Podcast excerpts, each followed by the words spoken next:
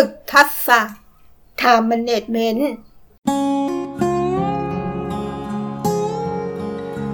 โลกไม่หยุดนิ่ง เราจรึงต้องเรียนรู้ เรามาเรียนรู้ด้วยกันนะคะ ขอต้อนรับสู่เซอร์วันพอดคาส์ค่ะ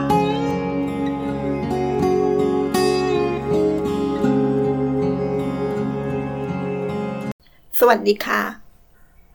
เราต้องยอมรับนะคะว่า โลกปัจจุบันนี้หมุนเร็วจนบางเรื่องเราก็ตามไม่ทันนะคะ ไหนจะเรื่องงาน ไหนจะเรื่องส่วนตัว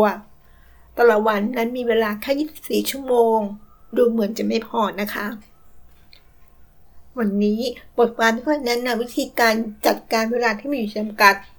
ให้เกิดประโยชน์ได้สูงสุดนะคะ มีทั้งหมด 7 ข้อด้วยกันค่ะ ข้อแรกนะคะ โฟกัสเฉพาะสิ่งสำคัญค่ะ อย่าสนใจเพียงเพราะมันน่าสนใจ จงใส่ใจกับสิ่งที่สำคัญ เท่านั้น ดังนั้น อะไรที่มันไม่น่าสนใจไร้สาระ ถ้ามองข้ามได้ก็ข้ามไปนะคะ โฟกัสในจุดที่สำคัญเป็นหลักค่ะ 2. ตั้งเป้าหมายของแต่ละวัน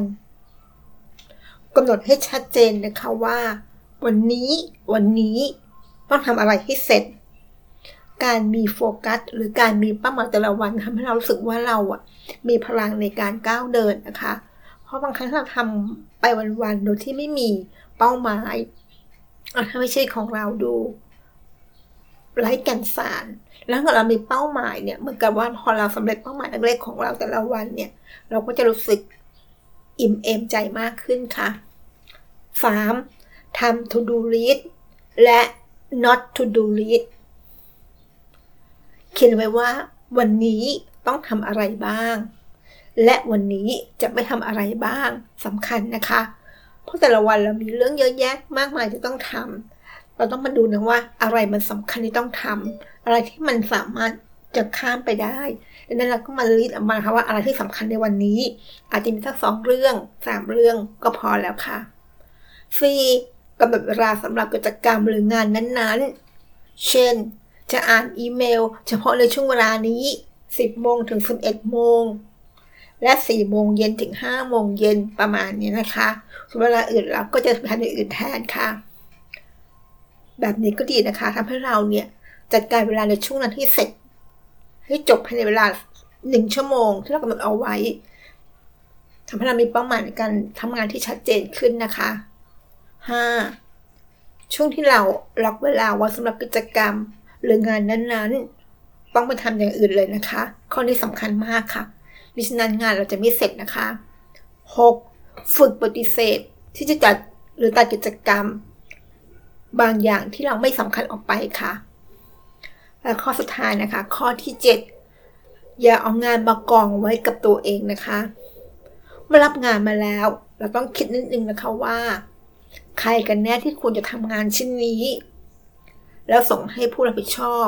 ไปทำต่อค่ะ ไม่เช่นนั้นตัวเราจะแย่นะคะที่เราต้องทำเองทุกอย่าง ซึ่งมันไม่ถูกต้องลองดูนะคะว่า ทั้งหมด7ข้อที่เราได้พูดไป เราจะทำได้ไม่ครบก็ไม่เป็นไรนะคะ แต่ขอให้ทำได้สักบ้าง1หรือ2หรือ3ก็ได้นะคะลองกลับไปทบทวนดูนะคะว่า